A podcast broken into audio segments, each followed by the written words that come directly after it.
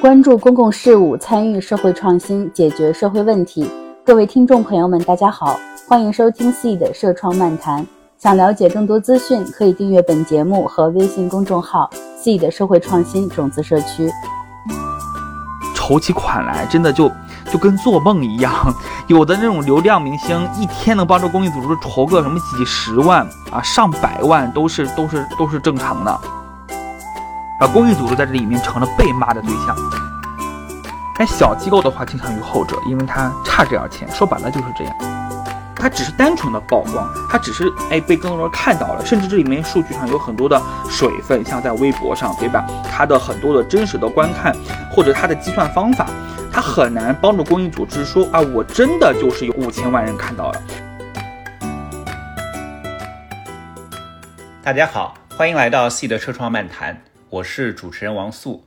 今天我们请到了 Marketing for Good 的联合创始人。中国社区发展协会儿童友好工作委员会常务理事高正一起聊一聊明星参与公益这件事情。呃，那高正，你和大家打个招呼吧。嗯，大家好，我叫高正。然后也一直在从事社会议题营销啊、影响力推广的工作，而且我们这几年也一直在去做关于 ESG，那如何去能够让更多的公众参与进来，如何 marketing for good 市场向善，所以说也特别开心有机会跟各位做这么一个主题的交流。好呀，谢谢高正。那既然咱们今天的话题是聊明星呢，作为开场，我们就先八卦一下。呃，高正，我挺好奇的，你个人追过星吗？你最喜欢的明星是是哪一位呀？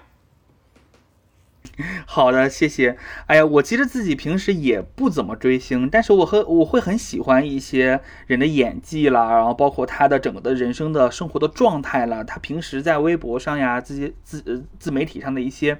性格呀、人设呀，然后我觉得这些东西都是很吸引人的，比如说。呃，当时啊，就是奥运会期间，可能有一些体育明星，他们自己本身也有很多的个人的性格，然后通过社交媒体、通过采访的方式传递出来。然后我觉得，哎，这个人 这个态度真好，哎，这个人的性格，我觉得好喜欢这样的人。比如说谷爱凌，对吧？我觉得很喜欢她的性格。然后。嗯，那包括一些演艺明星，你像很火的那个《狂飙》啊，高启强的扮演者，因为追这个剧，然后发现哦，原来张颂文老师日常生活也是，哎呀，这么的，就是让我感觉没有距离感，然后会跟粉丝们互动，然后自己亲自的去留言，然后有一次采访中他还说，哎呀，你们不要过来，我来过来跟你们合影，你们不要跑过来，你们就是不要太辛苦。哎呀，会觉得他好用心呀，就是在这个。跟粉丝啊，跟公众啊，然后打交道的过程中，就是在做自己，就是很 real。他的人就是这样的，他不在掩饰什么，他就是一个日常的生活状态，性格他就体现出来。我觉得这是很真实的表现，我就很喜欢。所以你喜欢特别特别真实的、特别展露自己个性的这一类的明星，是吧？是啊，是啊，因为消费者和公众每一个相关方吧们来讲，他们都是希望有一个，就是，哎，我选择一个什么东西，不管是人还是产品还是服务，他都是会去选择这个价值观跟我还挺一致的，哎，这个就是。挺符合我的性格的这个就是喜好程度的，然后呢，哎，这个使命愿景也不错，我觉得很很好，值得点赞。就公益组织也是啊，你也要传递出这样的，让大家能够认可你的那种人设，然后并且这个人设是真实的，它就是你，这就是你的初心。对我觉得这个东西就很容易引起很多人的喜欢。什么因素让你进入到这个明星参与公益的这个领域来了呢？嗯嗯嗯，因为。几年前吧，正是在开始去做这类的工作的时候，尤其是刚才我有提到叫 marketing for good，那本来就要联动很多的社会相关方，共同去推动一些议题，然后以及背后的解决方案。那么这个过程中，明星，然后包括网红、达人、博主，其实都是很重要的相关方，他们代表了公众的视角，他们能够帮嗯更多的人能看到一些啊好的内容。所以说，我觉得在这个过程中，就是自己肯定要接触这个人群，那么就会通过朋友啊，通过啊。自己去膜拜的方式，然后去沟通啊联系，然后就会去积累了一些这种经纪公司的资源，然后就开始跟他们打交道，然后哎一些好的项目，然后我就会写清楚，你可以获得什么，你可以有一二三四这样的一些权益，那么谁来邀请的，什么样的一个单位可以给你发函，或者是说有多么多的资源或者媒体愿意过来报道和背书，然后我会把它梳理得很清楚。首先站在他们的视角下参与这个东西是非常非常值得的，然后也觉得，哎，这个我，嗯嗯，不像是说一个商业活动啊，单纯的为了赚点钱呀或者怎么着，而是说参加一个社会活动，我可以有这样的一些权益，我需要去。把这个东西给他列清楚，甚至有的时候会去带有一些教育的属性，告诉他，哎，这个过程中可能你你能获得这样那样的，那那这个经纪公司他们就会去更综合的来去衡量这件事情，并且比较愿意去参与我这边的项目。所以说，就是时间长了，很多机构能发现，哎。哎，高正这边就经常能帮我们找到一些明星，然后成功率还挺高的，而且知名度也不错，参与度也不错。然后时间长了，那可能逐渐的找找我帮忙的人就比较多。那前期是这样的啊，可能从一七年、一八年，我就在用这样的态状态来去做这件事儿了。所以，Marketing for Good 是哪一年？呃，你和其他人一起联合创始的呀？嗯嗯，我们是二零二零年正式开始做这个事儿，在这之前的话也是兼职啊，因为我之前的一个公司，我也是联合创始人，我也一直在创业嘛，所以说当时精力有限，然后但是二零二零年开始，呃，我的联合创始人其实就是我老婆，然后我们两个人就觉得，哎，那你看一直在服务公益组织的一些品牌传播工作，它是有非常强大的局限性的，因为其实你像企业品牌，我只需要通过。哎，我举个例子啊，啊，龙湖地产它可以触达到一百万个家庭，那么它对应的相关人群直接间接的触达，那可能就上千万了。那么我举这个例子的原因是，其实很多的企业品牌他们都有强大的触达 C 端的能力，但公益组织可能在专业性上更多的是偏向于我解决我社会问题，我去服务受益人。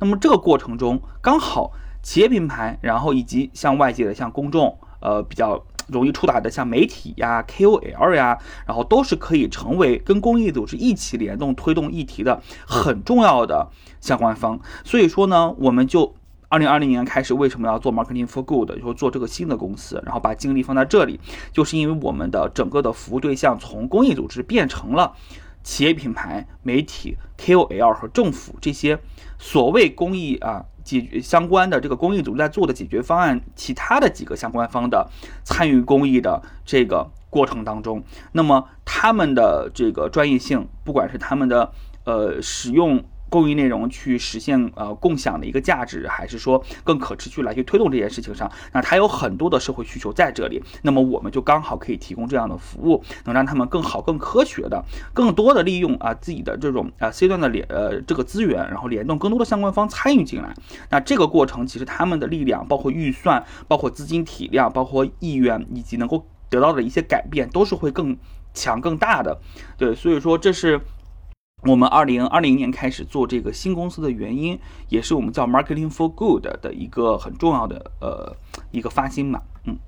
了解了解，所以你们这个公司是一个夫妻档是吧？是是是，然后就是生活工作现在也不怎么分家嘛，但是我们做的也很开心，因为使命感比较强。嗯，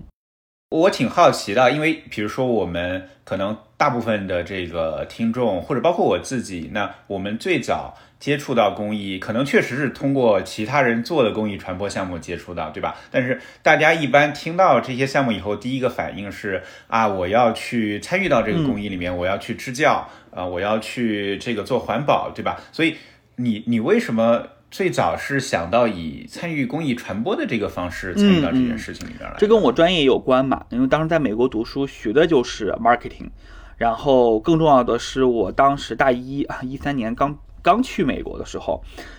哎呀，为了适应美国社会嘛，然后要好好的跟当地人能交流，提高一下自己这个不管是说实战的英语水平还是怎么着，我就去参与很多的活动，然后有一些是志愿者活动，有一些公益组织搞的活动，然后我就发现，哎，这个领域挺有意思的，然后自己学的就是 marketing，所以说我就观察，然后去了解，甚至访谈。我有一个暑假就 gap 了。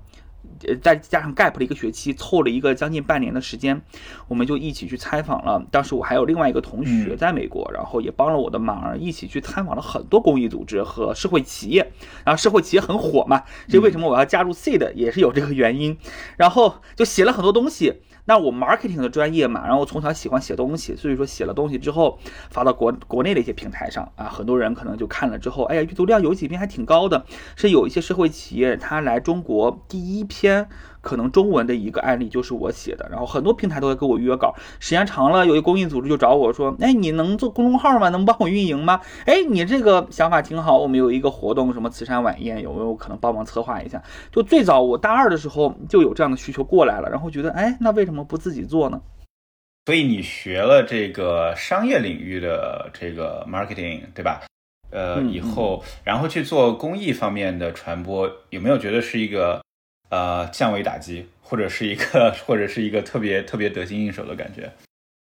呃，实际上它不是的，因为这是完全不同的，我可以理解成真的是不同的领域。嗯，虽然它都是做的 marketing 的工作，它虽然技术手段方法也是啊，就是内容加渠道嘛，然后那怎么搭配，对吧？怎么设计？那其实这个过程中，它有一个非常本质的区别，让我觉得这是不同的行业，就是因为商业的一些 marketing，它的。呃，目标相对单一和直接啊，并且我哎，我做做做转化渠道的，那我就是搞销售啊。那我如果是单纯做品牌、做公关和声量影响力，那我就去搞这种 branding。那实际上有很多很多具体的目标，它会细化成不同的部门。但公益组织呢，他们在传播过程中，实际上往往目标是复杂的，而且这个过程中，它也很难细化出不同的岗位和部门，或者是说细化的太。呃，像商业公司一样那么的精精确，所以说他在做 marketing 的过程中会遇到更多的可能，你要去平衡，你要去整合更多的相关方，而且整合的过程中还要用更加嗯叫所谓的置换的方式，对吧？低价甚至免费，甚至就是利益共同体。我们要达到利益共同体，因为有很多相关方，大的平台甚至收费很贵的一些渠道。他们为什么愿意参与？别的不说，就像今天我们聊的明星，他为什么愿意免费支持公益组织？是因为你要用某种方法让他成为跟你一样的命运共同体，对吧？我觉得这是公益组织的传播跟商业传播本质的一个区别，就是我们没有办法简单的来来来去说。哎，内容加上有创意，去这个这个内搞好了，搞个 TVC，弄一个这样的系列的这种呃，就是呃呃，就是包括 H 五啊，然后海报啊，然后准备出来。第二步配合上渠道，花多少钱投投放哪里，然后多少的 ROI。实际上，你 marketing 的思路来讲，公益组织是不适用的。嗯。这边你可以再多说一点吗？因为这个你你你倒说到我的这个专业上来了。我们就是做这个数据科学的，就是算当然不是算广告这边的，对吧？但是广告这边现在呃，我相信你也知道，对吧？尤其是在社交网络兴起了以后，也是一个呃怎么说？做的高度量化的这样的一个事情，就像你说的，大家商业公司在各种平台上，可能尤其是在这个美国这边的这些平台吧，谷歌对吧，这个 Facebook 等等这样的平台上，他去做广告，那都是算得很清楚的。好比说啊，我觉得我通过。这个一个广告能够换到多少点击？那么完了以后，每一个点击呢，我之后能盈利是多少，对吧？就像你刚才说的一样，这是一个是的非常清晰的一个账的。那为什么在公益上，呃，就我当然理解公益，咱们的目的不是为了盈利，所以这个方面我能理解。但是你的公益的目的还是，比如说我们做宣传，不是还是为了让能够让更多的人看到这个看到这个这个公益传递的这个信息，对吧？所以。我我感觉应该，咱们似乎还是可以算算一个类似的一笔账的呀。呃，这边的差别主要是在哪儿呢？嗯嗯嗯，那我们就还是聊公益传播这个过程中，它如何去评估影响力。实际上我们嗯自己，我们 Marketing for Good 有一套原创的，也是国内就是我们就呃应该是第一个再去围绕这个打造了一一套就如何评估社会影响力的。呃，体系指标维度的体系，嗯啊，然后我们统称叫做 impact 模型。然后其实之前也有很多可以参考的方法呀什么的，但可能很多的都是从商业那边去呃挪用，并且通过各种方式优化一下，然后就用到了公益组织这边的一些影响力传播或者是推广的一个所谓的评估上。那那那我们自己为什么要原创这套东西？也想回应你刚才的问题，就是我们用如果是用我们自己这套 impact 的模型啊，我举个例子，那我们可以得到什么样的东西呢？实际上就会了解公益组织，哎，有哪几个方面它。呃，简单一点说，哎，高度上它有怎么样的一个触达，哎，跟政策有更深度的连接了，那么使它影响力就更大了呢？哎，为什么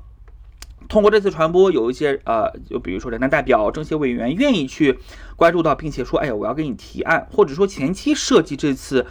传播行为的时候，你就联动了一个人大代表或者政协委员。有时候我的目标，我在传播的时候有一个高举高打的东西，不仅跟政策相关，而且我还可以去有可能影响一些政策的东西。那这个东西在高度上，那你再搭配一些官媒、党媒、一些媒体资源，还有一些深度的报道，它都可以在高度上给你做好整个的一个铺垫和背书。那广度上，那我如何去评估这次影响力？具体的数据，然后曝光量可能，哎呀，跨两千万、五千万。好，问题来了。它转化就很很少，然后它只是单纯的曝光，它只是哎被更多人看到了，甚至这里面数据上有很多的水分，像在微博上，对吧？它的很多的真实的观看或者它的计算方法，它很难帮助公益组织说啊，我真的就是有五千人看，五千万人看到了。实际上这里面真的也就是哎几百万就已经非常非常不错了，他们看到了这个信息，而且他看到了不代表记住你啊，他又有一层漏洞。所以说其实整个的这个曝光量。上，我们在广度上可以评估它，但是它不是作为唯一的指标，我们还会去设计更多的一些。我随便举个例子啊，比如说，相比于这个，我要搭配另外一个指标，叫做你联动了多少的相关方一起加入进来跟你倡导这件事儿。比如说你自传播啊，我的发声口，不管是通过明星、通过博主、通过像哎，比如说在一些像字节公益、微公益、腾讯公益等各种平台上哈，夸把你声量打开了，很多相关方加入进来，数据很好了，但是。你的发声口不管怎么样，就是比较单一的，就是从你们机构这一个视角下做的发声。那么这个时候，你是不是可以联系一些？我举个例子啊，行业专家，嗯，然后一些媒体人自身的，然后再联系一些其他的公益组织，或者是你这个解决方案中可能有其他的相关方扮演了一些角色，哎，邀请过来，还有企业品牌的视角。企业是不是有员工呢？那他的员工的视角，然后我们再找一些其他的，就是你能会发现你在倡导这个议题背后的解决方案里面有很多的链条上的相关方，我一起拉进来，共创、讨论，然后分享，然后在这个议题当中贡献自己的力量，你会发现这次传播声量可能最后它还是个四五千万啊，或者是说，就是甚至你用这样的方式为导向，你的。整个的曝光量反而还降低了，但是没关系，你投入到了一个可能它在广度的影响力能帮你实际的转化中更大的一种行为上。那么这个过程中你会发现你的传播就更科学了，然后比单纯的我就是在那啊搞就是通过平台然后找博主明星哎搞声量，夸搞一个什么节一个什么什么日。你搞节搞什么什么日，一定要联动跟你相关的相关方一起来去加入。当然，我只是说的一个指标，还有很多指标，包括企业品牌在这里面可以扮演什么角色。然后，那还有深度，刚才我说的是广度，那深度我就快速说。实际上一句话就是，你的核心的受益人、志愿者、捐赠人，他们在这里面是扮演了什么样的角色？你别说，哎，搞一个传播。啊，我呼呼啷啷弄了一大堆，花了呃精力、钱、人力资源，结果到最后啊，可能啊各方面都挺好了，但是呢，有这么一批人，他们可能都没有被充分调动，而这批人呢，又刚刚好是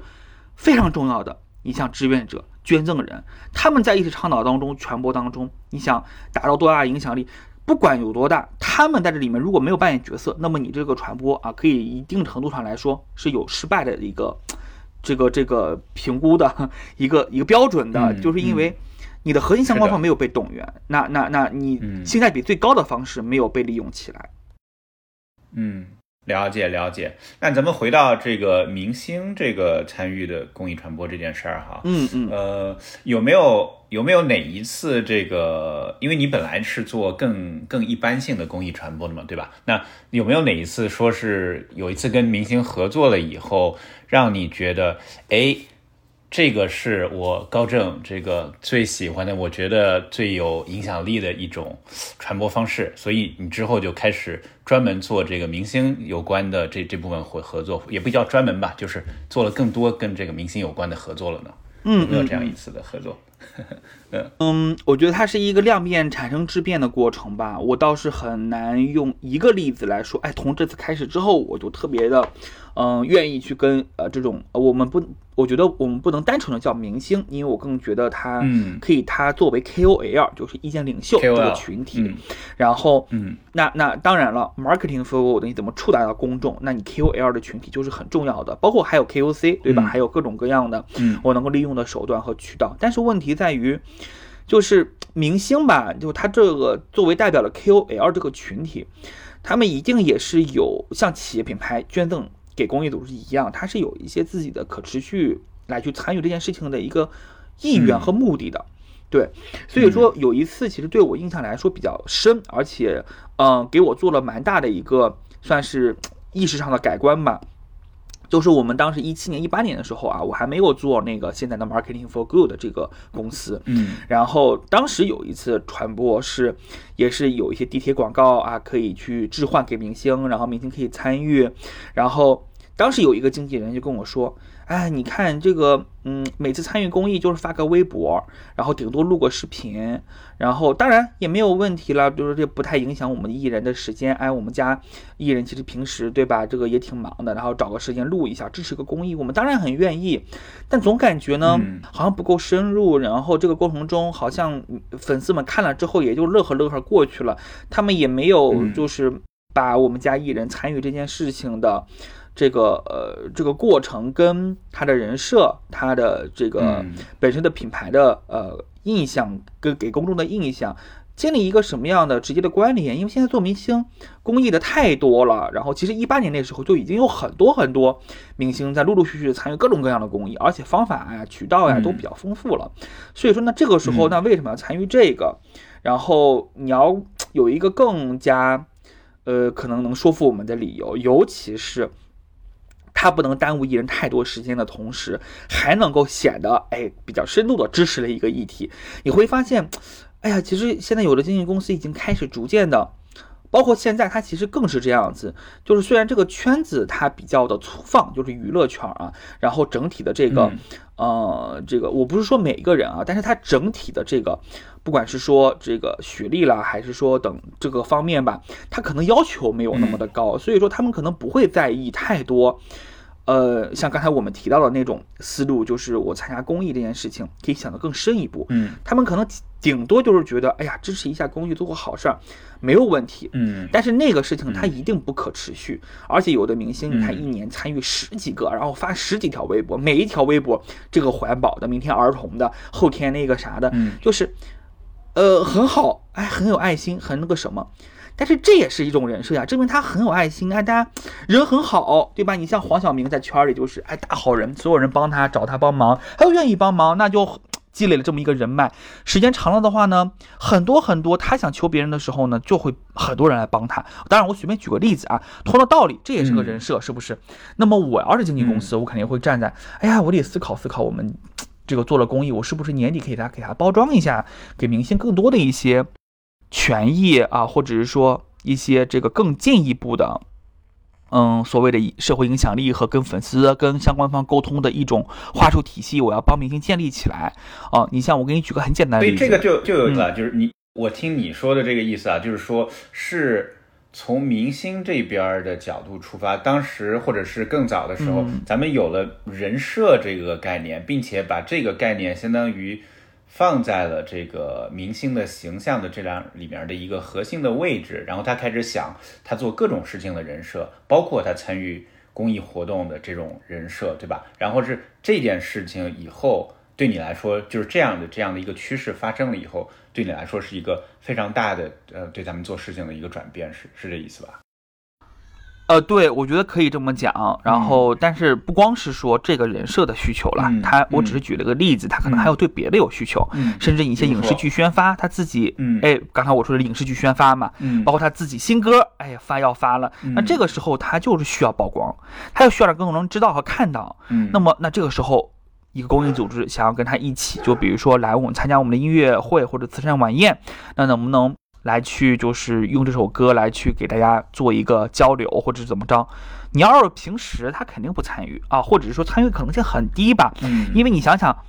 呃，对于他们来说，参加一个慈善晚宴去那边就唱了个歌，就跟他们上接了个商演走个学儿一样。嗯，实际上他不希望这样参与的方式。很多明星参与公益的一些晚宴，他们喜欢哎做个分享。然后呢，拿个证书，然后有个领导能给他颁一下，然后他简单聊两句，然后 social 一下，就这个是他们可能比较习惯的方式。但你唱个歌，就好像去那边，就是对吧？演 去那做个表演，演出也没什么区别，嗯，除了不拿钱。对，是的，嗯，对的，对的。但是他打歌的时候，就是新歌发的时候，嗯那他是愿意的。我只是举个例子啊，就是你会发现，除了人设之外，还有好多的需求一个宣传出来了。是的，嗯对对，这些嗯都是我那个时候意识到并且开始去挖掘的，发现哦，那你看那么多的需求，我就一起想办法嘛，通过公益的方式我们共赢。嗯，那回到你刚才说的那个例子啊，你在你的例子里面，你刚才说，哎，你和那个经纪人聊，然后经纪人觉得，呃，是不是有其他更好的方式可以，呃，怎么说，就是可以可以照顾到这个明星那边更多的诉求，对吧？那所以在当时那个项目里面，后来你们你们你们对这个事儿有调整吗？呃，你们你们最早是就是就是。就是让明星参与了哪一些可能当时其他的这个公益传播不会让他们参与的方式呢？嗯嗯，呃，实际上那一次，呃，甚至结果是什么我都忘记了，但是我知道从那 那个那个附近开始，嗯然后我就开始了解更多他们的一些其他需求，而不只是单纯的发发微博，嗯然后录个视频这种事情那么简单。嗯，对，那那我觉得刚才你那个问题，我就快速回应一下。嗯后面应该是有一些，我是直接利用了可能他们其他的一些诉求，嗯进行了一些跨界的绑定。嗯比如说，嗯、当时有一个公益项目，它不光是说要去联动明星，它可能还想联动一些其他的资源和品牌。好，刚好有一个明星他在宣传自己的新的电视剧。那么我们是个很知名的明星，然后他平时其实请很难请，我之前从来没有成功过。嗯但这一次通过他宣发的经纪人把他搞定了，因为他宣发的经纪人就专门帮他搞这个新剧宣发的。好，那么我们就找他说，你知道哈罗出行有全国对吧？那么多的单车，你在关锁的时候都会提示音。那个提示音，你们在骑共享单车的时候应该知道啊，它会去提示一个有一个音说说，那个哎哈罗出行，助力你的美好生活，然后就会有这样音频，对吧？你们有印象吧？嗯然后那个，那他可以把那个音频换成明星的声音，啊，然后并且最后可以加一句，哎，记得大年三十儿来看我的电影哦。嗯然后这样子，然后我就说全国对吧？这么大量的覆盖，可能是每天日活几千万的共享单车用户，嗯然后能有那么大的曝光，我来置换你明星录一条视频，然后而且配合一个公益组织去做一个就是。就是念一首孩子们的一个，就可能他的故事，然后把它上传到一个音频平台上。当时我们是跟那个云听在合作，就是中央电视台云听的那个频道。然后那个 A P P 对云听是他们的音频平台嘛，类似于喜马拉雅一样啊，是央视自己的。然后呢，他们也需要明星录音，然后做一档节目。然后呢，那他们也想要更低的方式邀请明星。那么我就说，那公益组织这边是不是可以跟你们联合做一档节目，既是公益的，然后明星请还不费钱，而且还可能会去有更大。更知名的大咖来录，然后我还有别的手段和方法来帮你实现这个事儿。当时那云听就是我们的客户嘛，嗯然后哎，我们把他给服务好了，然后我们自己也赚了钱，然后明星店面呢，我们也请到了，并且给他了很大量的置换，然后哈罗这边有有拿到了他的录音，哎，相当于拿了一个明星很低的方式，很低的价格的方式就一起联动了，置换了，然后哈罗也很开心，然后明星自己也会觉得，你看在新剧宣发的这么关键时刻。得到了那么大量的曝光，而且我这个音频录了故事，又是公益的，很有爱心，非常好。明星的粉丝们也很开心，都去那个底下去录，录的音频底下评论，然后天天在那儿刷，然后每天去听，每天去 follow，一下子就上百万的播放量了，在那个云听平台上。云听就是我们客户非常开心，每一方都很开心，没有一个觉得在这里面亏了的，而且还想继续合作，就是这就是一个非常标准的多方跨界资源联动的一个案例。嗯，公益组织也获得了自己该该该得到的，因为他们有邀请到明星做了一些声量，而传递给了那么多人他们的公益故事。嗯所以我听你意思，这是一个当时这好像是一个非常复杂的一个四方合作，是吧？有一个这个哈喽共享单车，有一个明星方，然后有一个中央电视台的这个云听平台，还有一个公益机构，是吧？是的，是的。嗯，那你然后你你你这个们是你是怎么、嗯怎么想到把这几方都一起攒起来，然后让他们最后产生这个合作的呢？嗯 嗯嗯，我觉得最主要的需求还是因为我们公司主要还是服务于企业品牌嘛，嗯然后他们就会有，哎，为什么我参与这次公益活动，这个就是声量上啊什么的，性价比上呀，对吧？就是，嗯就是能能怎么还能更高一点呢？为什么不能邀请更多的人呢？因为我是做公益嘛。但大家都知道，企业品牌嘛，它那个如果是太商业化，或者是品牌露出太多的话，是很难就是嗯单纯的就是一个公益倡导。啊，那么这个时候他们就需要公益组织。理解来去配，来来来来配合进来。然后呢，这个企业必须要捐钱或者是捐资源的方式支持一个公益组织本身的一个诉求或者是一个项目的品牌。那么。那至少这两方的建立关系，首先要有，这是基础，这是保障。我不可能帮一个企业品牌说啊，我就是空手套白狼，帮你去蹭。然后，那公益不是拿来蹭的，是要真正的去带来一些一些改变和解决的嘛。嗯所以说，我觉得就是这两方的合作首先要有。我我很少有帮公益组织，呃，不是公益组织，叫企业品牌，我们再去服务我们的客户的时候，他什么公益的事情都没有做，他就要用这个公益传播和营销，嗯不可能的。嗯嗯，理对解。，所以这是基础。嗯，所以在就是我刚才们这次那个合作，合作里面，嗯相当于最早是这个共享单车和这个公益机构的一个企业 CSR 的一个项目，是吧？然后可能云听是就是这个项目里面的一个另外的一个合作方的一个平台，是这意思吧？然后你们相当于给他们传到了呃一个能够把这个影响力。扩大很多倍的这样一个引入明星参与去做这件事儿的一个有有有有一个这样的一个策划，是这个意思吧？呃，其实客户是云听了，因为我们要帮云听做一档节，啊我们要帮他做这档这档节目，然后邀请明星参与的，嗯然后还要给他做这个栏目的一些宣发，乡村振兴有关的，嗯。他们是我们的客户。那这共享单车是是我们是是怎么进来的呢？对啊，呃，他也是我们客户，但是嗯我们在合作别的项目而已。啊这个项目里面，因为我们很熟嘛，我就嗯说，哎，你们最近这个共享单车这个语音锁还开放吗？我这边有一个明星，哎，有兴趣这个这个可以录一下，因为他正好在宣发期嘛。嗯，然后呢，你这个资源能能开放出来吗？他说，哎呀，我们当然愿意了，这个对吧？这个低性价比高的方式邀请到一个明星跟我们一起联动。那那那就就来了呀，就是他就是就答应了，就是大概是这样子。嗯但实际上，我们最终的目的是为了让明星更好的参与和配合云听的这个节目的录制，而且因为预算有限，没有办法给那明星那么贵的费用。了解了解，好呀，这个这个特别有意思的一个一个一个案例啊，我我我确实也没有想到是一个呃这么这么复杂的一个一个一个合作，而且确实就像你说的，在这个合作过程中，各方的呃各方的这个都有挺大的收益，而且有时候往往还不是一个单一的一个一个收益，对吧？在这在这样的一个合作中，嗯。是的，我觉得多方共赢吧。嗯嗯，那这样这样的这种呃很多方的合作是你们的一个就是常见的一个现象吗？是是是，我们其实非常希望做呃一个这样的社会议题的营销和推广的时候，嗯需要多方加入进来。嗯嗯嗯嗯，因为因为我觉得，当然了，我这个暴露年龄啊，这个我觉得我二十多年前就是小时候听这个听这个呃，就是看广告对吧？看明星参与的时候，就感觉那个时候这个明星参与公益的方式，呃，是一种。怎么说比较比较传统的方式，好像一般就是啊，我捐个钱，对吧？或者我去在这样的一个慈善活动里面，我去露个脸，可能就像你刚才说的这个，我去这样的晚宴上面去去做一个表演，类似这样的性性质啊。那那那当然，在这过去的二十年里面，咱们有了。这个明星这边，咱们有了粉丝经济等等的，然后在这个传播角度，咱们有了微博，这个有了各种社交媒体，对吧？那那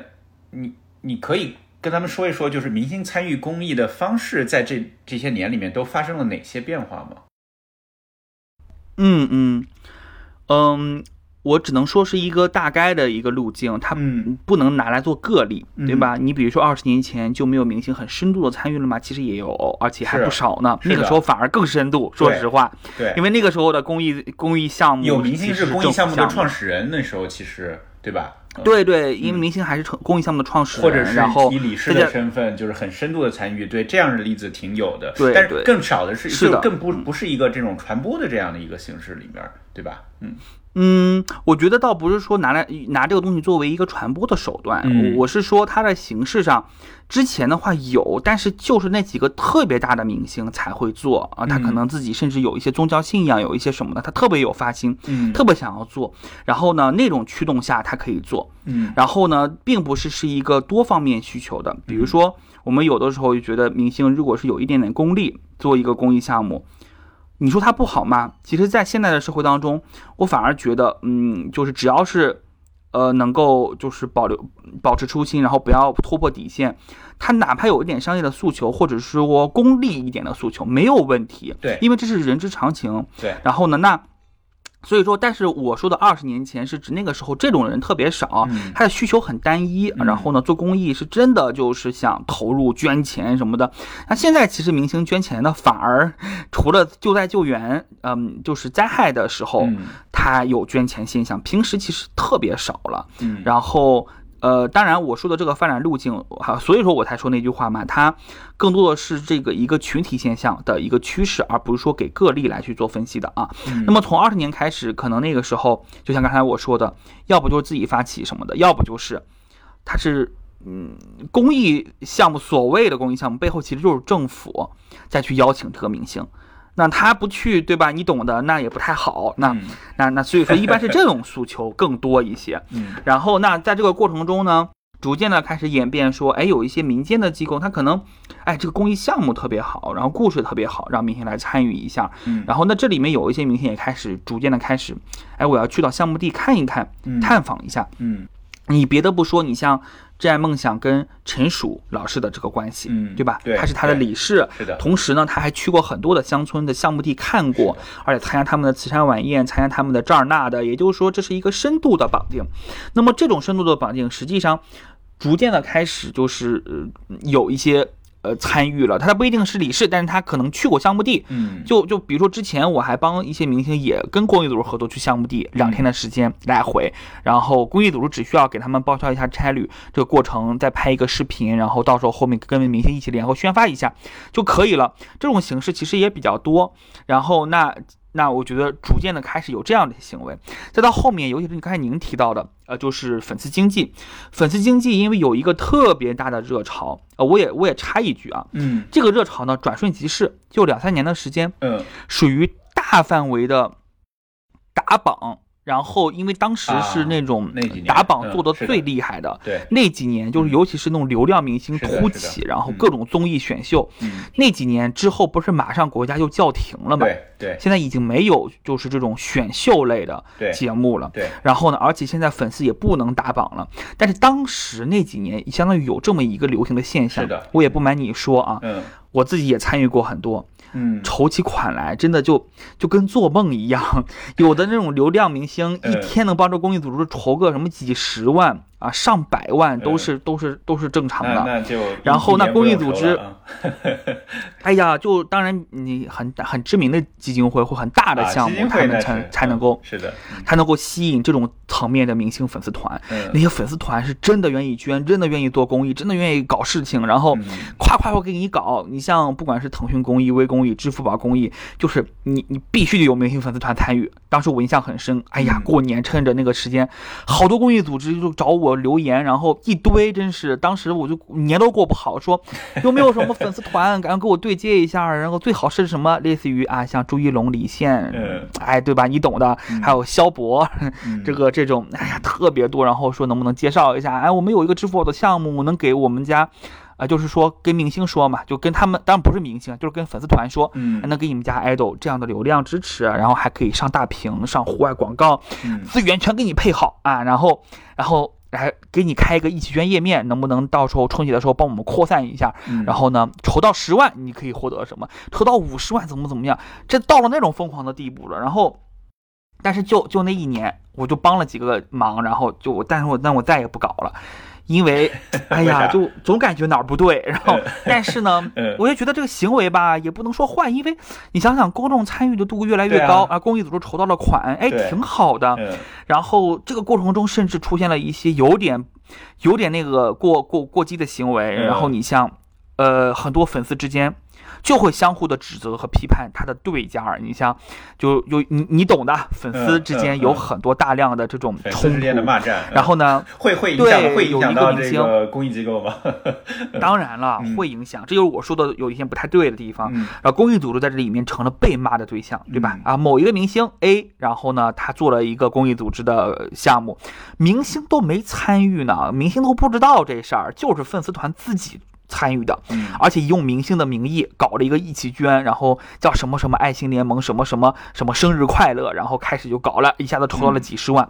然后呢，另外一个 B 明星的粉丝不愿意了，然后呢就去挖这个公益组织有什么黑料，挖这个公益组织这个财务有什么问题，各种挖各种弄，然后就是为了去把对方搞掉。然后那但他搞的不是公益组织，他其实搞的就是他背后支持他的粉丝团。那么你一搞当然有问题了，哎，这个肖像。根本就没有授权肖像呀，因为粉丝团你懂的，嗯，它不是经纪公司。当年嘛啊，当年，对对，现在粉丝团经纪公司管的又严格了，是，当年没有那么严格呀。然后就就就很多问题，真的，嗯，很粗放，但是真的筹到了一堆钱，甚至现在没有那么多打榜行为了。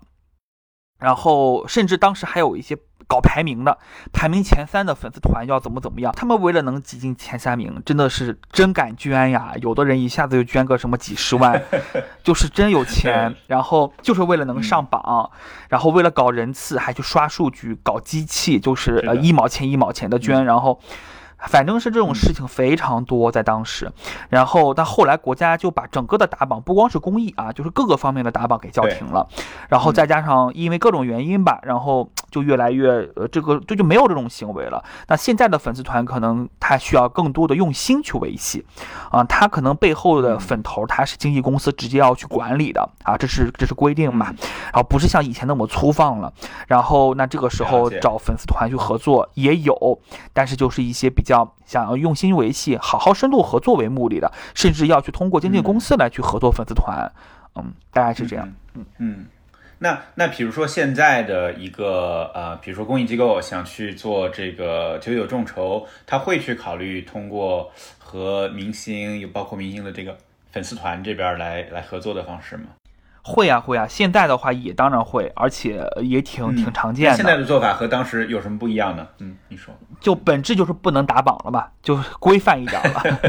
没有没有那么那么疯狂了，就是比较的淡定。就大家在参与这件事情的时候，嗯，呃，我印象很深，就是当年为了能够跟几个特别能筹款的公益，呃，就公益筹款参与度比较高，而且筹款量真的大的那些流量明星的粉丝团能够。粉头搞好关系，还要跟他们吃饭，一起聊天儿，然后一起聊。哎呀，我也喜欢他，然后开始各种聊。就我当时就是很好奇嘛，我也很感兴趣，说哎，我得去接触一下，然后就很开心跟他们聊那些什么圈内的各种事情。然后我为什么举这个例子，是因为当时真的是一个粉丝向粉丝驱动的疯狂的一种行为，大家就是凭呃感情用爱来发电。然后每个粉丝团的成员都是主动的、积极的，宁愿就是说，就是浪费一些自己的钱，甚至拿家里的钱，对吧？也要去把这事儿做好，也要为我的 idol 获得更多的声声誉。现在不是了，大家相对理性了，然后也会做公益，那么就会找粉丝团的时候，比如说那个呃，就是谁过生日了，那一起捐一个，比如说是呃十二月三十号吧，那就是捐一个呃呃一千两百。三十，很低的数字，几乎就没法跟当年比了。没关系，他可以捐多少次，对吧？比如说出道十年，我就捐十次一三。啊，一二三零，然后我随便举个例子啊，大概这个意思。总之呢，就是是的，大家就会哎有更多的这种所谓的理性的东西，并且策划的东西在里面了，就是不像以前那么粗放了。然后，但是你九九公益日之类的，还是要靠很多粉丝团来去帮他们去动员的啊。但是它其实相比于动员自己的志愿者、动员自己的理事、动员自己的其他的一些相关方、动员自己的企业、动员自己的朋友。那粉丝团只是其中之一了而已，它就没有那么的性价比高到那种程度。哎呀，就是你合作了一个粉丝团，他疯狂一点的粉丝团，你筹个一百万，这根本就不敢想象。现在不行了，不可能了。嗯 理解理解，呃，我高正，咱们之前这个录制之前交流的时候，我记得有你跟我说过一个事儿啊，你说对吧？就是有有的明星呢，他是可能名气特别大，就说出来可能谁都认识，他演演过的这个影视作品大家都都看到过，对吧？但是还有的明星呢，他可能名气稍微小一点，但是呢，他有一个粘性非常大的一个粉丝团。可能这个粉丝团的行动力可能尤其特别的高，嗯，对吧？所以，所以，所以你觉得就是有没有说这个公益机构跟他们合作的时候，呃，因为不同的需求，有的时候会倾向前一种，有的时候倾向和后一种的这个明星合作呢？大家一般是这边是一个什么样的一个一个一个思路？嗯嗯嗯，当然，就是他肯定会有倾向性，比如说呃，国家级基金会，他们可能倾向于前者，嗯，他不差这点钱。然后也不需要冒风险，但小机构的话倾向于后者，因为它差这点钱，说白了就是这样。嗯嗯，只是一个钱的问题吗？我觉得主观的动力就是钱，它可能有别的目的，有别的评判依据，但是最终啊，让这个公益组织的创始人下这个决定。或者是相关的负责人下这个决定，他还是跟他的筹款能力会有一点的关联。然后当然了，你这里面还有别的诉求嘛？比如说你请明星不一定是为了筹款的场景，也是别的场景呀。倡导的时候，哎，比如说他粉丝量特别大，但是他很他他，比如说随便举个例子，邓超粉丝量大吧，但是他粉丝没有一个小爱豆那么的容易动员起来，夸夸夸筹款。那么这个时候你找邓超，你别忘了他多知名啊。你用他，嗯，那你可以等于什么呢？等于两件事情。第一个，嗯，你自己机构其他的相关方、企业捐赠人、志愿者，然后还有其他的一些公众，我可以不用那么的疯狂的捐钱，但是我至少说，哎呀，你看，真的挺好的，这公益组织这个机构还有这么大的明星来背书，挺有影响力的。哎哎，这个目的也是个目的啊，它不是钱的目的，但是它可能能够通过这种方式转化出来一些更大额的捐赠出来了，对不对？或者是别人的信任出来呢？对对，这也是这也是对。但是我刚才说的那种通过钱来判断，只存在一种情况，就是他找这个明星就是为了配合九九九，就是为了配合平台啊来去，对吧？那就是这种情况才会考虑，就是他的筹款能力。嗯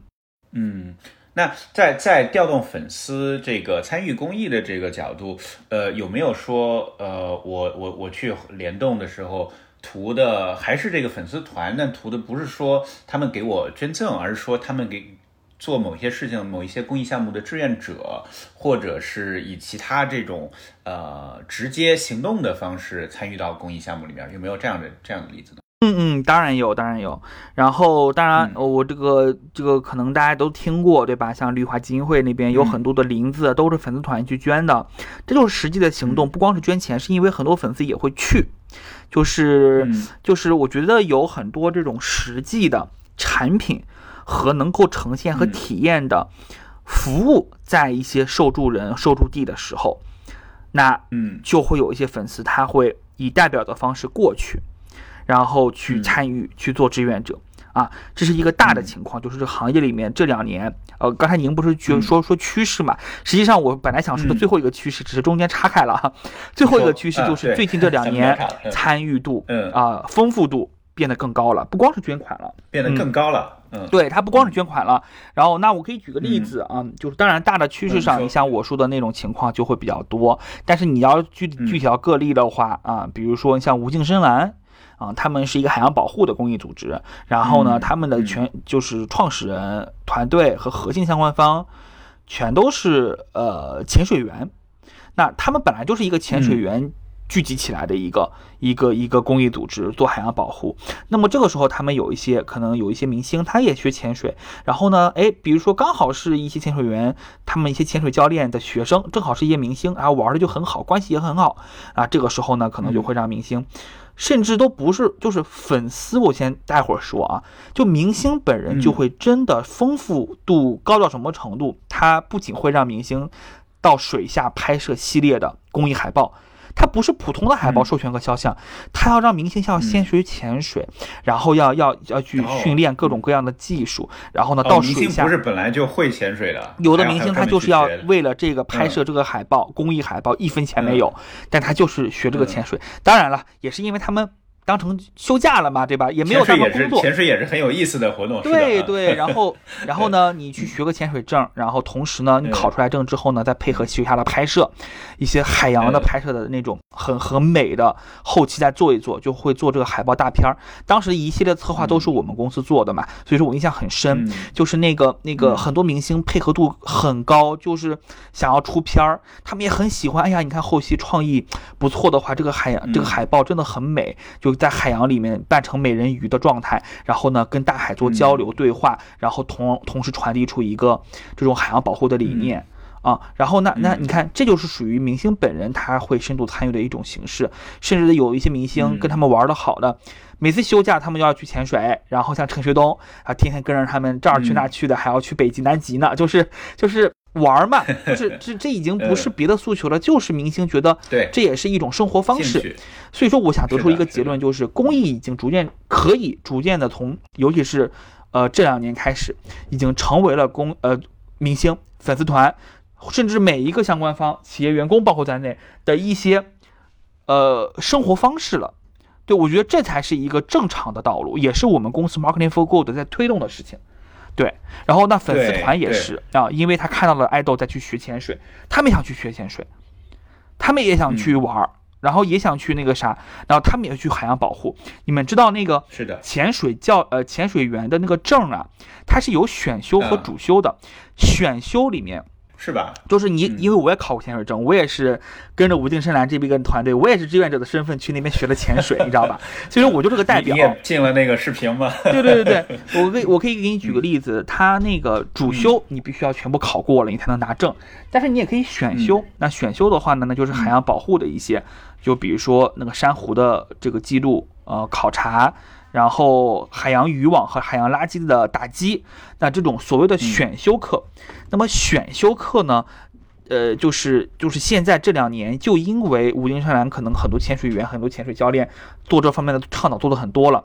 最近这两年考这种选修课的人越来越多，在这之前，他们一般会选一些别的选修，什么海洋摄影啦、海底摄影啊，对吧？之类的，然后或者是说深度潜，就是他潜的深度可能会很深的那种选修课，就是海洋保护这相关的选修课很少，但这两年非常多。属属于那种激增的状态，所以这里面不乏啊一些看到了一些爱豆，看到了一些很多的倡导之后，他们觉得哎潜水这东西好，然后被感召、被影响，然后他们去海底考证的时候，顺便说哎我得学一个海洋保护的东西，我觉得这就是一种行动上的改变。嗯。嗯，对你刚才说的那个概念，有一个概念我特别认同啊，就你说这个。呃，公益需要成为你刚才举的是明星的这个例子，你觉得需要成为明星的一种生活方式？你也看到了这个趋势，对吧？我觉我觉得特别对，因为可能公益，当然公益里面特别重要的是这个全职做公益的这个最专业的这些人员，对吧？但是我觉得公益和其他比如说商业机构啊或者其他机构差别最大的一个点就是，呃，你可以去引入或者吸引到。其他人有的时候是志愿者，有的时候你说的是明星，对吧？有的时候是粉丝，你可以吸引到他们以一个呃怎么说非全职的方式加入。那这样的话，在这样的对于这样的加入而言，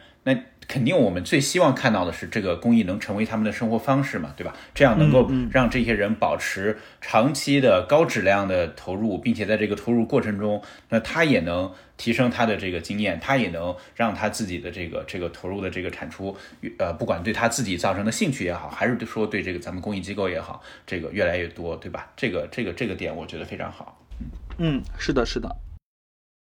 嗯，好。那回到这个刚才咱们说明星和公益机构合作这个事儿啊，我我我听你刚才举的几个例子，一个是这个呃呃，就是前面说的这个共享单车的这个合作，然后还有一个是你刚才说的这个海洋保护，这两个听起来对吧？一个是可能。找明星录比较多的，呃，不管说是视频啊，还是什么其他，就听起来从财务的角度，感觉都是需要挺大的公益机构才能够才能够做起来的事。那是这也是这样吗？那如果我是一家小机构，呃，有没有这种我也能和这个明星就是产生到一个很很很好的合作的这样的一个例子呢？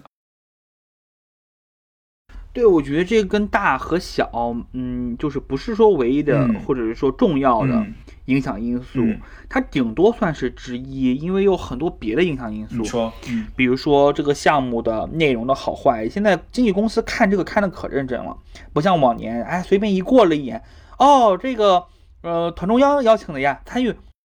他不管内容的，嗯你让他干啥，他可能无所谓的。嗯然后呢，这两年已经开始看内容了，嗯也就是说有一些小的项目、小的机构、小的公活动，并不代表他有请不到明星，嗯就是也可以请，嗯只要是内容有心，很很真的做的很很很好。然后别的不说，你像对吧？呃，举个例子，像咱们 C C 的里面之一，像康宇老师嗯做的那个《时光四季诗歌》嗯很多明星都听过这个项目的，嗯他们当然也就是时光没有邀请，如果邀请的话，这些明星是愿意参与的。嗯但他们也算是小，就是相对的于那种大的国家级基金会来邀请的话，那世光邀请那肯定就相对小了一点点嘛，对吧？嗯那那能代表他就是邀邀请不到吗？说不定邀请的更好呢。嗯啊，这是第一个。嗯，那第二个就是你你刚才我也说了，邀请明星，他明星有很多别的诉求。那么这个项目可能它并不是倍数很大，这个项目可能很小，活动很小，但是如果是能够，比如说我们多花点精力在一些资源置换上，你比如有些小机构，但并不代表它没有资源。对吧？他可能哎，各个地铁灯箱夸夸给你盘个十个过来，有人捐赠给他的。那么你用这灯箱，你也可以置换明星的参与啊，这也是一种形式，就是资源上面方面的、嗯啊。然后再比如平台，它也是资源方面的。你比如说，哎，微博啊、抖音都会给一些节日节点的时候会给一些流量，那么他们拿这个流量，然后来去跟明星置换一些合作。还有就是刚才我说的，正好明星的宣发期，那只要是有曝光，他就可以参与。嗯公益的话更欢迎了，对吧？嗯商业的那些他们都更愿意，更何况公益的呢？就是因为宣发期就是你曝光量要越来越大才行。嗯那么这些都是影响的因素，然后包括参与形式也是影响的因素。然后呢，只是授权个海肖像。做个海报很简单，短平快，但是夸夸夸投放好多广告，明星还不用录视频，甚至什么都不用参与，经纪人会觉得，哎，那那性价比挺高的，玩一玩吧。然后呢，项目呢一看，哎，内容确实挺不错的哦，你们做了十年了，哎，这个你们这个在当地还有慈慈善总会的，比如说背书，哎，这个你们跟呃央央央视就是甚至还有一个纪录片拍过你们，嗯。就是他会判断很多，反正嗯觉得这个公益度靠谱就行了，嗯。那么他们都参与，就是这样，有的时候就很直接，嗯，很简单。嗯，所以所以这个康瑜或者是时光的小伙伴听到了这个以后，记得记得找高正合作，他帮你们 找到明星。没有没有没有，我们 嗯我我这个我相信他们有很多，就时光这边有很多渠道和资源能找到明星。嗯对我我这边 这个这个嗯，其实我这两年吧嗯，公益组织找我来帮忙，就是请明星，我反而做的越来越少了，因为嗯，就是这就是真的是在免费帮忙刷脸的事儿，嗯因为就是帮忙没事儿，我愿意。嗯但是脸刷多了，这些经纪公司啊、嗯就不会跟我再那么长期合作了，嗯这对我其实是一种损耗。嗯因为我在这个过程中，我不能总是找人帮忙，各种各样的方式，然后老是薅这么一群、嗯一群人。嗯。所以说，其实时间长了，我从二零二零年我们开始做 Marketing for Good 开始，嗯。我们就很少帮公益组织请明星了，除非就是关系很好的啊、嗯我们很熟的项目，我们也很认可的，然后就就就很少的几家，对我们有需要他们找我，我才帮忙。嗯嗯嗯，那你你们不是不是会就是我我想象啊，如果一个公益组织找到你们，那那如果他也有一定的支付能力或者什么的话，那你们是会帮他们去设计一个呃怎么说，就是能够呃吸引明星，然后从你刚才讲的明星角度来讲，也让明星这个有兴趣参与的。这样的一些一一些活动嘛，这这是你们会你们会从这个角度考虑考虑吗？还是说呃还是说主要现在你更愿意从明星那边，然后来帮他们找公益项目？是这样的，嗯。嗯，就是我刚才也有提到，我们 Marketing for Good 的主要的业务对象就是客户，还是企业品牌，嗯。然后呃政府啊，然后媒体啊这种，嗯。就是公益组织变少了啊、嗯不是单纯的因为支付能力的问题，当然肯定也有原因，因为我们公司要发展嘛，我们要做的更好更大，我们把外界相关方服务好，我觉得这对于行业的推动，嗯。甚至比我直接服务公益组织要大很多。嗯。那具体理由我刚才也讲了，那么。这个时候，其实公益组织的支付能力其实不算是重重要的理由他就算有支付能力，嗯我可能也不会单纯的帮他搞这么一个事儿，嗯我会建议他说，哎，你们有没有哪个资方或者怎么着，能愿意我们一起在六一儿童节？你们机构发起一个什么什么，对吧？一个嘉年华，或者说搞这么一个这种 IP 化的项目出来，嗯。然后呢，你邀请很多的品牌方啊、媒体呀、你们的合作伙伴什么的，嗯。还能一起去围绕这个来去倡导，然后来去发声，搞这么一次 campaign，嗯。然后呢，还得有一些好玩的内容创意进去，就做个 campaign，然后那这样的话，我就愿意去配合嗯。和支持了。嗯。然后那当然这里面我们也可以去基于这个来去给到更多的企业品牌合作伙伴、潜在的合作伙伴，给给他们看看，哎，你看这有一个什么什么嘉年华，愿不愿意来参与一下？嗯啊，这有一个生活节，有没有兴趣？然后那我就可以去把这个当成好的产品。给到我们的企业品牌，我们能够服务他们，然后我们还能从这里面赚钱，这是我们要去赚的钱。嗯赚企业的钱嘛，对吧？嗯为什么要赚嗯公益组织的钱？但是公益组织有基本的呃预算或者成本来支付的话，那也是必须的，因为毕竟我们也有人力在这里。但是我不会去从他这儿收利润出来，或者是说赚他们的钱这个视角来讲，嗯我当然希望是利用他们的内容嗯。赚企业的钱，而且我们要一起携手去赚企业的钱。那你你能跟咱们这个公益机构说一说这个 IP 化为什么这么重要吗？就是办这样一场活动，对于其他各方，呃，究竟有什么不一样？为什么对你来说这就是一个特别值得做的事情呢？嗯嗯，呃，我觉得可以用的视角很多，但是我现在就用一个视角，就是我自己业务层面、公司发展的视角吧，对吧？因为这个嗯我觉得更有呃嗯这个就实际意义。你想想看啊，我们有那么多企业品牌，他们参与公益，他可能都不知道什么样的项目或者是合适的玩法和创意更合适，因为我们现在很多的都是品牌部、市场部啊，然后可能有一些是 CSR 部门或基金会、企业基金会。也有，但是他们都不会单一的目的了。我不是说只是捐捐捐、买买买，然后这个单纯的这种的。那那那那现在我我是为了要让他们体验感更好，甚至就像他们，哎，我投入两百万做了这么一个品牌活动，但是你来支持我们这个只需要投入五十万，然后呢嗯，三十万捐赠，二十万你留作市场费用，我来给你推广，或者说去做一些营销的东西，公益方面的，然后还能打造你的品牌护城河，还能够那个。提升你自己的这个就是社会的影响力，包括你品牌化的目的也能达到，还能夯实你的一些，让消费者认认为你的一些一些好的一些正面的印象，包括你的产品功能，甚至也可以夯实进去，对吧？那你这个捐赠了三十万，你要干什么？用到哪里啊？捐到社区，捐到学校，公益组织也能给你打通。你看多么好的一个共赢啊，对吧？每一方都能获得更可持续的价值。但是你知道吧？我没有这些公益组织的好的产品和服务，我怎么给企业提这个案呢？所以说我嗯必须背后有大量的，就刚才你问的那个问题，我就可以直接回应，就是我们跟公益组织就是要一起联合打造出来这些 IP，这些好的产品。比如说，我们跟无尽深蓝一起合作，去北极、南极嗯啊，我们能去北极、南极一起做海洋保护、生态保护，然后嗯企业品牌是不是？哇，这个好，这个特别好，那个我们品牌刚刚好，哎，有一个小的 IP，然后是个小企鹅的形象，能不能未来参与这个？哎，我们我们的产品是源于海洋的一些一些什么提取物，哎，我们的产品怎么怎么样，总会有关联。那么这个南极的产品是不是特别好卖呢？公益组织既筹到了款，我呢用这个产品还把它卖出去给到企业，然后企业有捐赠，有市场投入，有一些品牌的一些目的在，我们又服务好它了，公益组织拿到筹筹款了，这个行程呢多方共赢了，而且支持和推广海洋保护的人越来越多了，公众消费者还能在这里面扮演角色，甚至有一些买捐的机制设计进去，这里面。这就是我最理想的模式。嗯那么我们要跟公益组织合作，打造的就是这种模式。嗯，那我觉得咱们提到了几次这个无尽深蓝这个例子啊，你能再从呃怎么说，就当时这个项目怎么发生的，这个合作怎么产生的角度说说看，就是呃对吧？最早是谁想到了，就是谁这个找到了你们，然后我们怎么怎么有到了这样的一个主意呢？嗯嗯嗯，呃，就不光是无尽生蓝，还有很多公益组织，我觉得都是因为这个原因，就是他可能找我们合作，那那我们。已经不是单纯的想要，就是因为我刚才也说了，我们不想服务公益组织。比如说你像公众号运营，我不给你做，因为没有意义。嗯呃，很多人可以做，我说的没有意义是指这事儿不重要，是指嗯我们做没有意义，因为很多人可以做，做得更好。然后我可以推荐给你们，或者是甚至我会劝他说，你不一定非得用外包的方式，你可以对吧？自己通过培训或者自己养人的方式，你打磨出一套 SOP，如何如何，我会教他，告诉他。然后一般都是他们来找过来说想要合作一些东西，然后我说要不这样吧，我给你更好的一个建议。那在这里面我们就摸索出来说，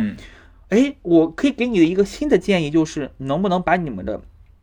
公益组织最好的、最核心的资源，告诉我你们到底是擅长什么？嗯，你们今年想要打造一个什么样的节、什么样的日？你你想搞不搞？就是你想不想搞？你有没有钱？没有钱没关系，你先把这个，就是你的优势给给我，然后我看我是不是给你包装一个产品出来，我给你推推企业。你们自己公益组织也没有，对吧？肯定也没有说。多么缺企业资源，你们可能认识的比我多很多。我就一个年轻人，我们团队也很小，很年轻。你们公益组织肯定认识一堆什么商会的企业家怎么着？你们比我更适合推这个，我就帮你把这个产品做好，你推，你去卖，我们一起卖，卖出去，那咱们一起共赢。就是这个逻辑是，就是逐渐摸索出来。然后吴定生来也是，他是我朋友，我之前老是支持他们，然后做过活动，然后这个跟他学过潜水。然后就关系很好，那他们本来也做过南极、北极的项目，我就在想说，能去南极，其实创业很好，在南极可以搞很多事情，然后企业品牌的场景也多，我得包装包装，然后我就把这个放到了我们给一些企业的提案里，哎，没想到企业就是提案我们就过了，然后就就就就做了，对吧？这就是这也是就是这个一个例子，就相当于。嗯嗯，了解了解。所以那咱们再再具体再聊这个公益组织的 IP 意识，这个那呃，在你合作过的这些公益机构之外，你觉得 IP 意识比较强的这方面做的比较好的公益机构，就是提到这个 IP 意识吧，你你你你你想到的公益机构会会有哪一些？其实我觉得这两年就更多了，然后就比如说刚才提的这些，呃，基础上再加上一些像真爱梦想、联圈也做得很好啊，因为我就在上海，对吧？他们两家也一直很擅长做这个。你像一个鸡蛋包子，我就是一个很品牌化的东西。然后我说这个品牌它不是说商业，而是说它是一个好的公益品牌了。整个上海，整个上海滩，它都是个标签，甚至政府都会觉得这是个标签，对吧？非常好。对这个，那那那真爱梦想也是梦想中心。本身就是一个 IP 化的思维，产品化的思维，对，这都是好的案例，我觉得，嗯，那我那我如果是一个比较年轻的一个公益机构，对吧？我可能有一个呃摸索了这么个两三年或者几年的这样的一个项目，就像你说的，我这个项目也有我自己的优势，但我这个优势可能是啊，比如说啊，打个比方啊，我是一个支教或者是怎么样这样的一个教育性质的机构，那我的优势呢，可能是在。呃，怎么说，在这个教育方面，在这个和我的受益人的互动方面，呃，我我我如果想从这儿走到，呃，去产生一个 IP 意识，然后就像你说的，找到我这个 DNA 里边，呃，最合适的这一块儿，呃，我我下面这这个路，你觉得应该怎么走呢？嗯嗯嗯，呃，你像很多 IP，最早你一个鸡蛋暴走，它第一年的时候就是一个很小很小很小很小的事情。好像对吧？大家了解他的故事就知道，有就这么十几个人，然后就是去打赌跟别人，然后通过徒步暴走的形式走完这个具体的一个公里数，然后达成目标，你就要去打赌赢了嘛，你就要筹款，就给我们捐赠，然后大概就是这么一个很小的玩法。第一年的人也很少，现在逐渐成了那么多企业员工要参与的一个全民性的一个一个城市的公益标签了。我觉得这个。这个过程啊，不能只是看他现在是什么样子，然后去学习，发现，哎呀，我根本学不来。你看，我又不是连券，我也不是那么多的资源那么多，然后我们也没有那么多力量，那么多企业，我搞不来，搞不来。不是的，第一年那个时候连券也很小呀，他这个项目也没有人知道呀，就十几个人第一次跟别人打赌，你会发现，打赌这件事儿本身才是这个 IP 打造的一个核心的东西，就是玩法以及你的优势。你像换个机构做呢，未必能做起来，不是因为他坚持不下去或怎么着，是因为他基因不一样。联券因为一个鸡蛋暴走，他也改变了很多。他们公，他们整个的基金会都有很强的、很专业的管理团队去做企业管理运维，去做公众的，去做这个政府关系的，就是因为这个项目，他们逐渐还把整个基金会的体系搭建起来了。比如说，一个 IP 产品竟然能给一个机构带来这么大的影响，我觉得就是因为它零到一的时候，它很小很单纯，你不用想的很复杂，但是你要利用它。然后把它不断的打磨成一个可复制的，就是每年都可以做的一个事儿。这就是我要说的，你要想办法造点节，造点日，造点嘉年华，搞点生活节。就是你要 你要想抓做一些酷炫的东西，也不一定是酷炫，嗯，就是酷炫不代表它能够做下去，玩法才是。就是你的玩法想清楚了，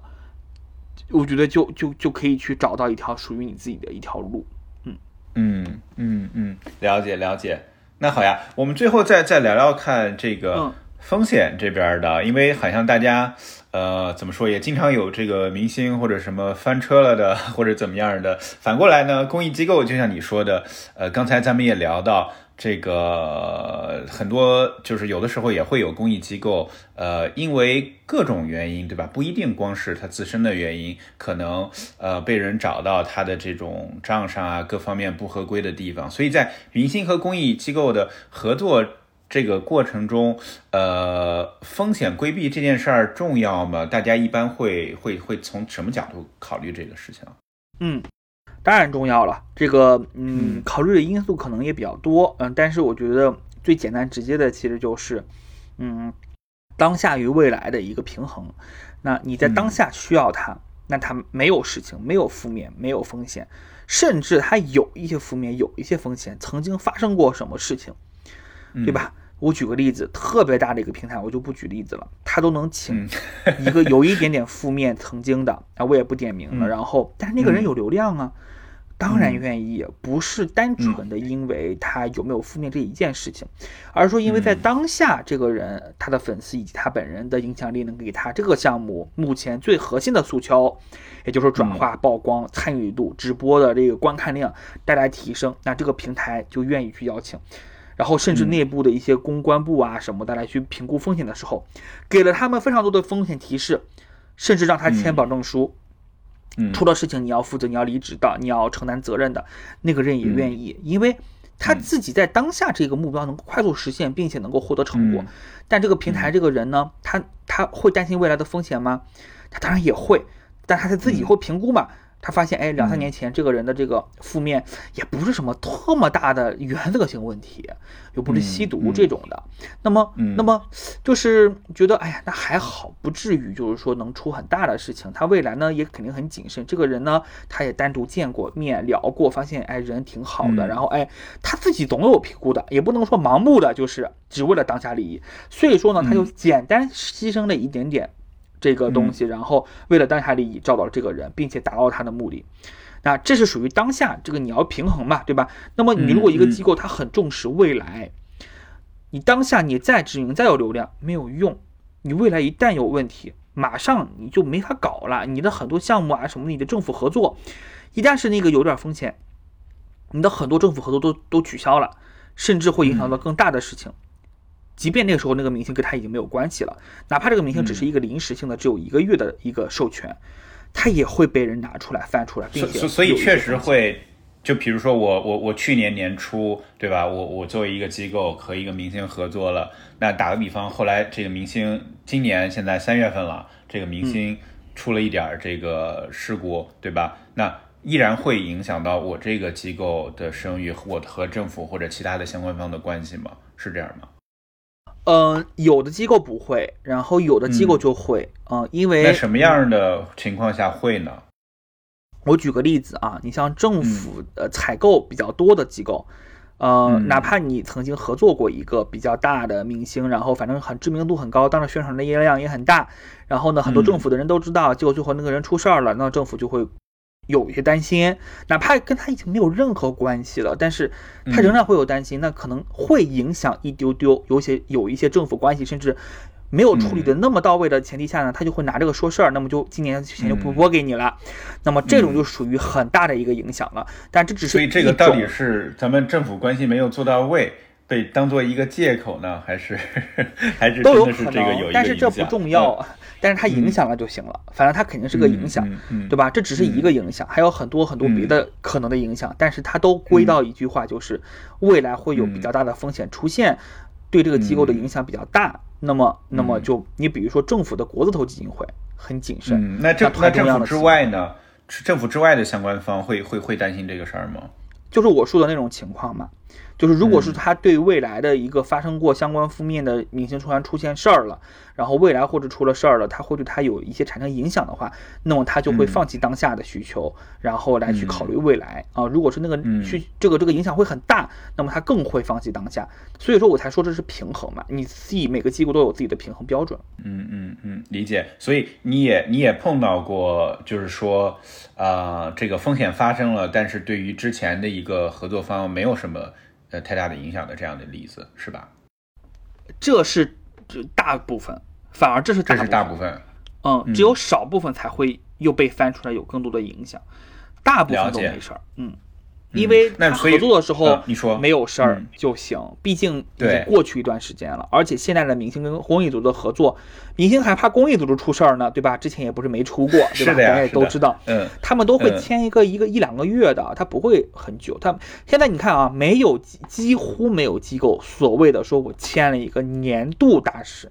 很少了年度吧？大使很少了。往年就是确实，呃，五年、十年前很多，现在几乎就没有了，除非像陈曙这种，嗯就直接是理事，那对吧？是这是另一回事儿。嗯嗯嗯嗯嗯，理解理解。所以之前是发生过什么事情，然后让明星不愿意成为长期的大使吗？还是这是什么原因呢？这是双方的需求吧，这不是一方的一个需求。嗯，公益组织也不希望跟一个明星绑定的太深，有风险；明星也不想跟公益组织绑定的太深，也怕有风险。就是两方都认为，哎，一两个月的合作最好，短平快，资源置换一下，啊，我参与参与，不管是参访一下还是怎么着，然后呢，双方共赢一下，没问题，然后就结束了。